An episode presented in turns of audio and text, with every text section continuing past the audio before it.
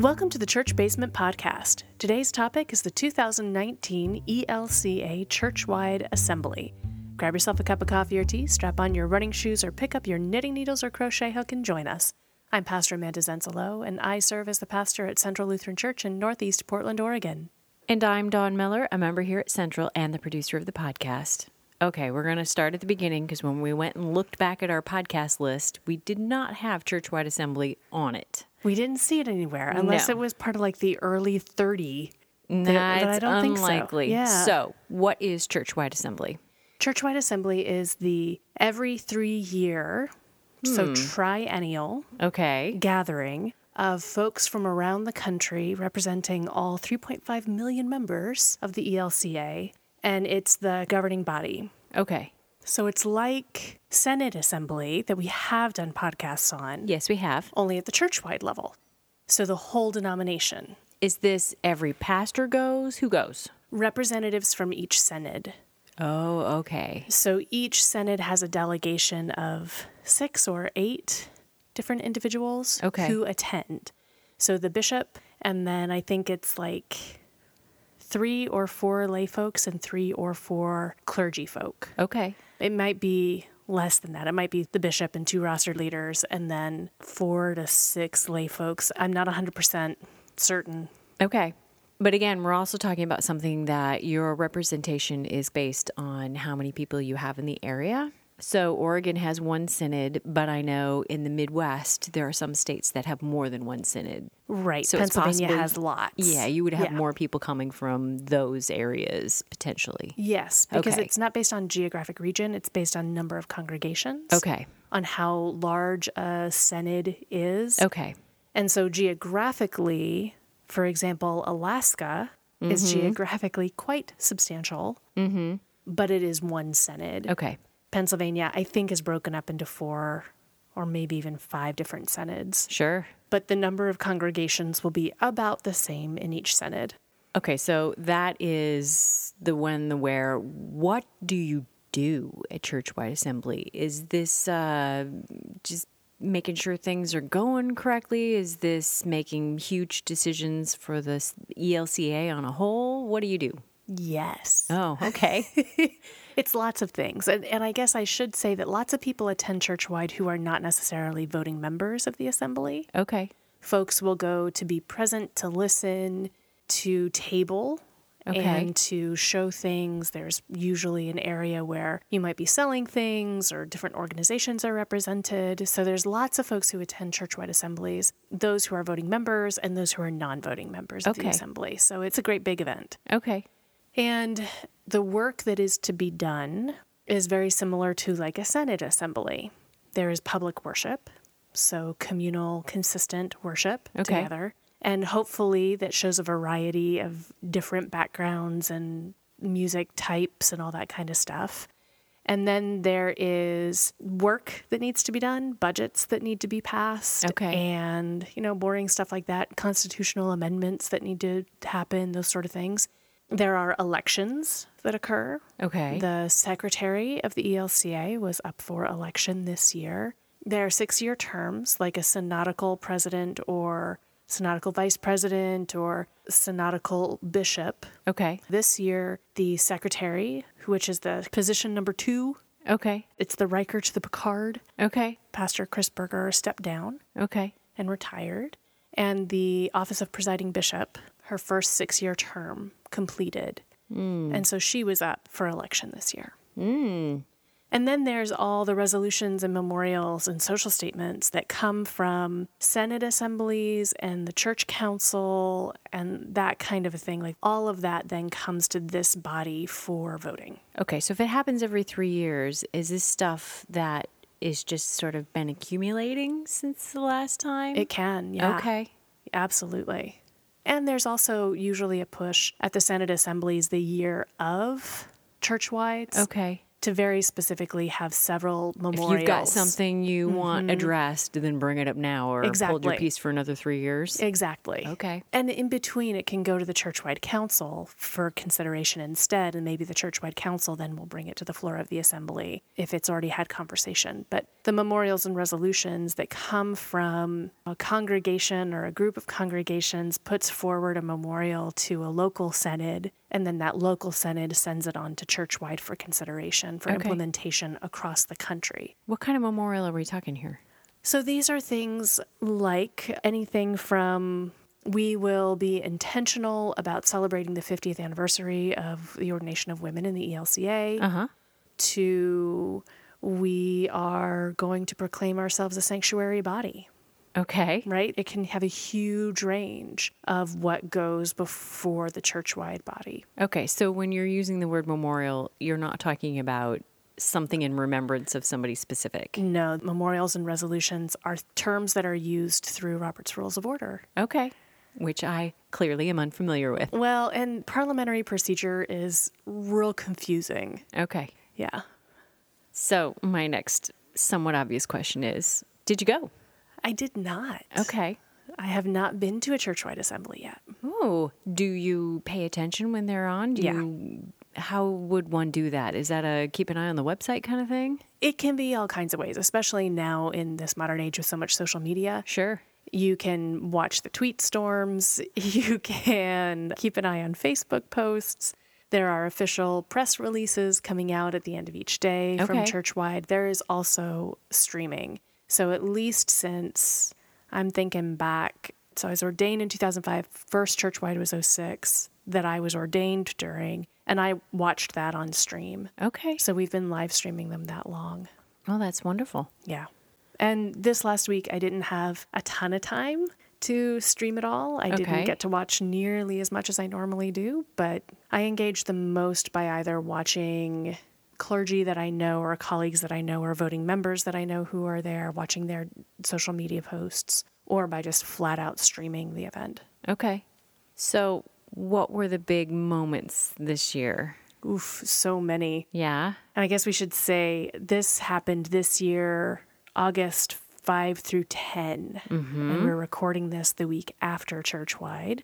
So if you're listening to this in various and sundry years to come, we're talking about the 2019 Churchwide Assembly. Big things that happened this year. There's a whole host of them. Yeah. Man, we did a ton. So, presiding Bishop Elizabeth Eaton was elected on the first legal ballot. Okay. And then there's a whole host of stuff. For Sunday morning's sermon, I talked about all these different pieces that were going. So there was the World Council of Churches have invited us to participate in something called Thursdays in Black, Okay. which is a statement and a solidarity movement against violence against women throughout the world, particularly gender based violence. And so that was passed Okay. for us to consider regular participation in Thursdays in Black. We passed a social statement. So, six years ago, two church wides ago, Okay. or maybe longer, the church council requested a social statement on women and justice.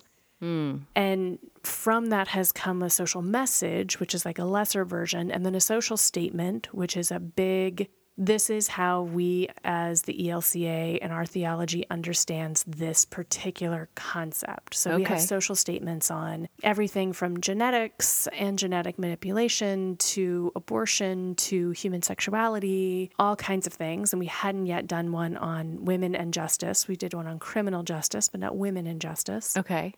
And so this has been written and sent out for comment and studied and all kinds of things over the last six years. And it was approved Okay. this last weekend. So we have a social statement on women and justice that does some really awesome work. On inclusion kind of topics. Okay.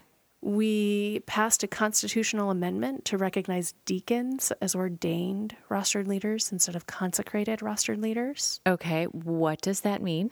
So we have two rosters in our denomination. We have the roster of word and sacrament, Yes. like me. My main purviews are around preaching the word and administering the sacraments rightly. Okay. And then there's the roster of word and service, which are our deacons. And these are individuals who, again, preach the word correctly and then are called also to call us into service and action in the world. Okay. You're leaving out the sacraments part on that second leaving one. Leaving out the sacraments on Okay. that second one. So, very different kind of calls and how it gets acted out into the world. But the word and service roster has often been considered less than. Mm-hmm. Three years ago, we moved to combine the rosters into one instead of having like these two distinct areas with like one extra cousin off in the woods and then all the pastors being like, no, we are rostered leaders. We are all doing the work of God. And so that has had three years to settle in. And now this time we changed the terminology from consecration for our word and service brethren to ordination. So it's the entrance rite into the ministry okay. and it gives it a higher level of respect. Sure. I am biased because I have experienced firsthand the power of having a partner deacon to mm-hmm. work with and how different that call is and how helpful it is to a community to have both of those represented. So I am thrilled with that particular decision. Excellent. We did elect a deacon as the new secretary of the ELCA. Oh, okay. We authorized a new social statement, a new opportunity. So it'll be years from now before it is finished. They'll have to form a committee and do the studies and do the drafts and do all the work. But we It still amazes me sometimes that you actually get to the end point on a lot of these, Right. but you do. Who knows how long or what's going to come of this? But it is a social statement on the role of government, the nature of civic engagement, and the relationship of church and state. Mm. Mm-hmm. It's been a while since we started a social statement, but this is a pretty exciting conversation. It's a hot topic. It's a hot topic. Mm-hmm. And and I will say this is the first church-wide assembly that we've had since the most recent presidential election. Oh, okay. If people are wondering why the ELCA took a lot of the actions that it took over the last week, I think that this is probably very much in reaction to the political climate in which we currently live. Sure. That makes perfect sense. And we are descendants of Martin Luther, whose work was used in Germany. And we are descendants of Bonhoeffer, a German theologian who called us to not remain complicit when people mm-hmm. were being harmed. And I think that much of the work that we dove into over this last week comes from a place of not wanting to be complicit in things that are, as we understand it, counter to the gospel. Sure. One of the beautiful moments that I did get to watch the live stream for was this moment when there were 39 ecumenical and interreligious partners on the dais with mm-hmm. presiding Bishop Eaton. And it was just full of all these clergy of all different faiths. And it was it was really beautiful. And we passed a declaration of interreligious commitment, a policy statement of the Evangelical Lutheran Church in America one of the cool things that I love about this denomination and being a pastor in this denomination is that in many ways we are a bridge between communities. Sure. So, communities that can't necessarily share the table with each other, both of them share the table with us. Oh, interesting. And so, if we're presiding at the table, You can do both. they can both mm-hmm. receive. Which is why when we have worship in the park every year, I'm the one presiding at the table. Oh, sure. because the ELCA can bridge the divide between AME Zion and the Episcopalians and the Baptists Oh, that's just fascinating. because we have long term built these relationships at the national level that allow us to serve in that way. And so we get to be that bridging point, whereas other denominations couldn't necessarily cross that bridge Sure. without us there. So I love that uniqueness about us and living into what that then means. It's pretty awesome, in my opinion. So I loved that moment. It was a great moment. There's been a lot going on, and yet you're still not getting to the one that I'm waiting for. I know, I know, I know. Mm-hmm. We're going to get there. We're going to get there. One of the other two big topics that are left to discuss what we did, I'm kind of building up to. A lot of times in the ELCA, we use the term the 2009 assembly Yes, we do. as like a shorthand flashpoint. And because it was a pivot moment in our denomination. And I agree with that pivot moment. I think it was a moment where we set the spirit free in a lot of beautiful ways. Mm-hmm. but it definitely was a pivotal moment for us. For those who don't know, what is the 2009 Assembly a oh, pivot Oh. moment? The pivot moment was that we passed the social statement on human sexuality. Mm-hmm. So, because of passing that social statement, a few of the things that came from it, one of it was that we really elevated this idea of bound conscience, where we will agree to disagree Okay. and remain in communion with one another. Because it's a very contentious because this is many people. contentious because part of then what came of it was that lgbtqia individuals could serve as ordained clergy in mm-hmm. relationships mm-hmm. they didn't have to remain celibate and so it tossed a whole lot of stuff pre-marriage equality into the air around human sexuality and how we encounter human sexuality. And I will say that in no way has that been resolved. We're a decade later into this, and we are still, it's not so much about our LGBTQIA rostered leaders mm-hmm. at this point, but overall, it's how we deal with the conversation around sex and our rostered leaders mm-hmm. that remains a very hot topic in our denomination and a very contentious topic within our denomination. And I think that it will remain so. Sure. And while it may not affect our congregational members a ton, it has substantial impacts on our rostered leaders Oh, sure. and our lives, like has daily impact on our lives. And so because of that, that pressure and that does definitely impact your congregation, right? Sure. Because your congregation is only ever as healthy as its leaders are. That's fair. We're almost to the big controversial conversation that mm-hmm. hit. We have two more topics to talk about. We have racism and then immigration. Okay. And the immigration one is the one that's getting a lot of flash right now. But I think that it's important that we take a look at the hard work that the ELCA did around race issues Okay. in this particular assembly. So, on one of the first days of the assembly, there was a presentation of a document that had been worked on called the Declaration of the ELCA to People of African Descent. And then there was a response from the African Descent Lutheran Association. Okay. And in these documents, it was spoken of how we have been complicit in white supremacy and racism within our country, Okay. and how our participation in that has been deadly.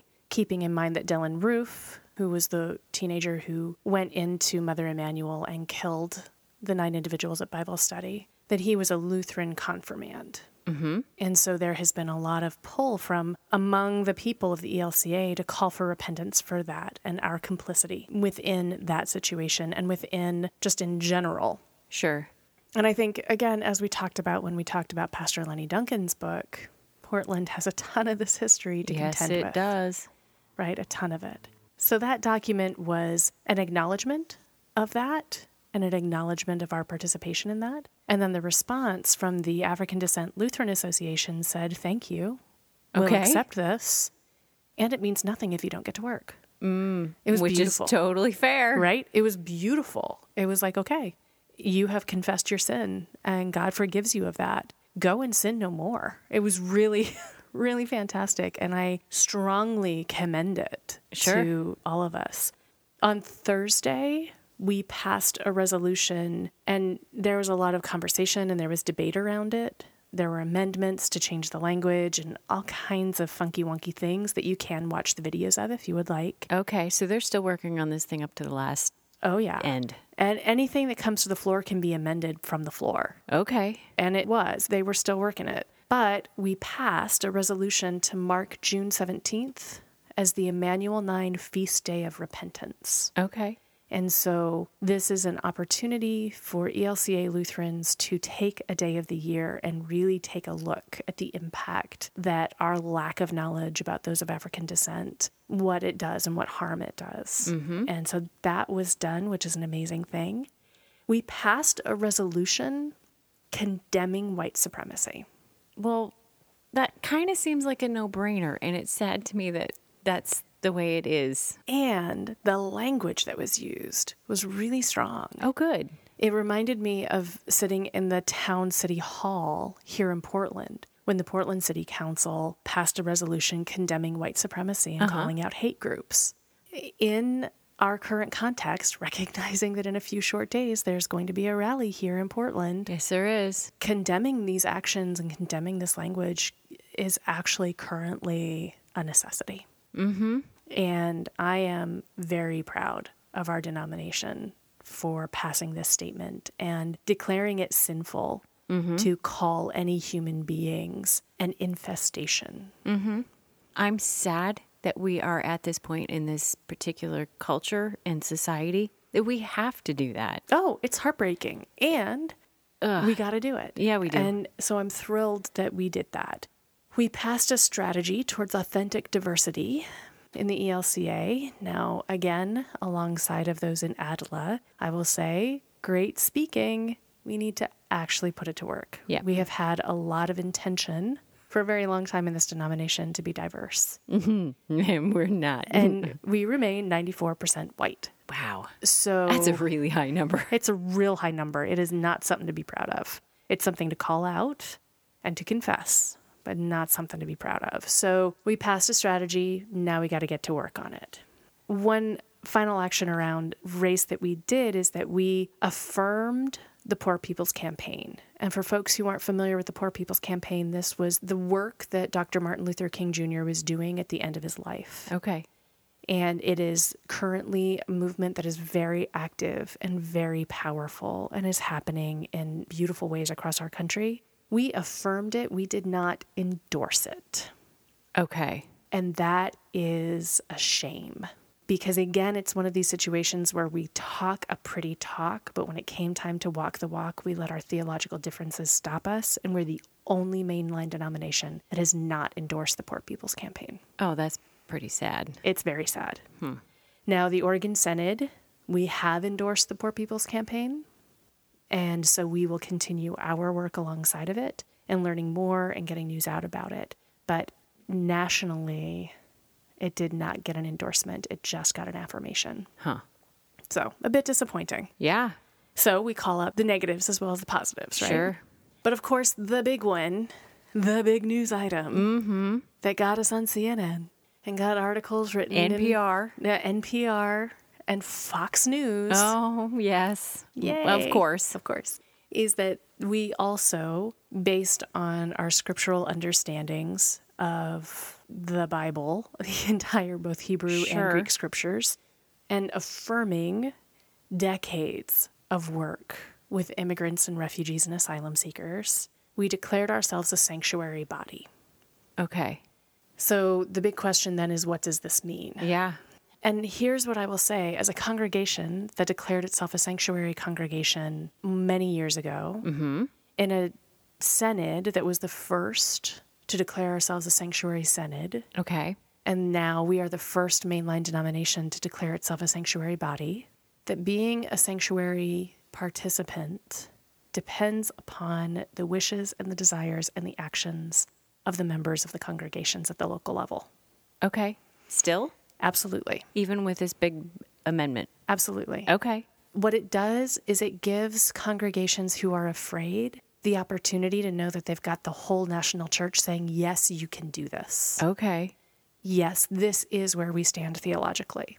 Yes, this is rooted in our scriptures and our confessions and how we understand our call to be. So don't be afraid of this. But how to actually put it into day to day reality and lived action is going to depend on each individual congregation. There will absolutely be congregations who will shelter someone within their walls who is crying out for sanctuary and will barricade and do what is needed to be done in order to keep them safe Sure. from deportation or from arrest. There will also be congregations who never get anywhere near that. Mm-hmm. And frankly, if your building doesn't have an accessible shower, you probably shouldn't do that. Sure. But it allows for an opportunity for that depth and breadth of work to be done. Our partner congregation, a few blocks away from here, served as a literal physical sanctuary for someone for quite some time. It did. And that is powerful witness and work. I myself have been arrested protesting at ICE in order to advocate for the release of legal asylum seeking individuals from a federal prison. Mm-hmm.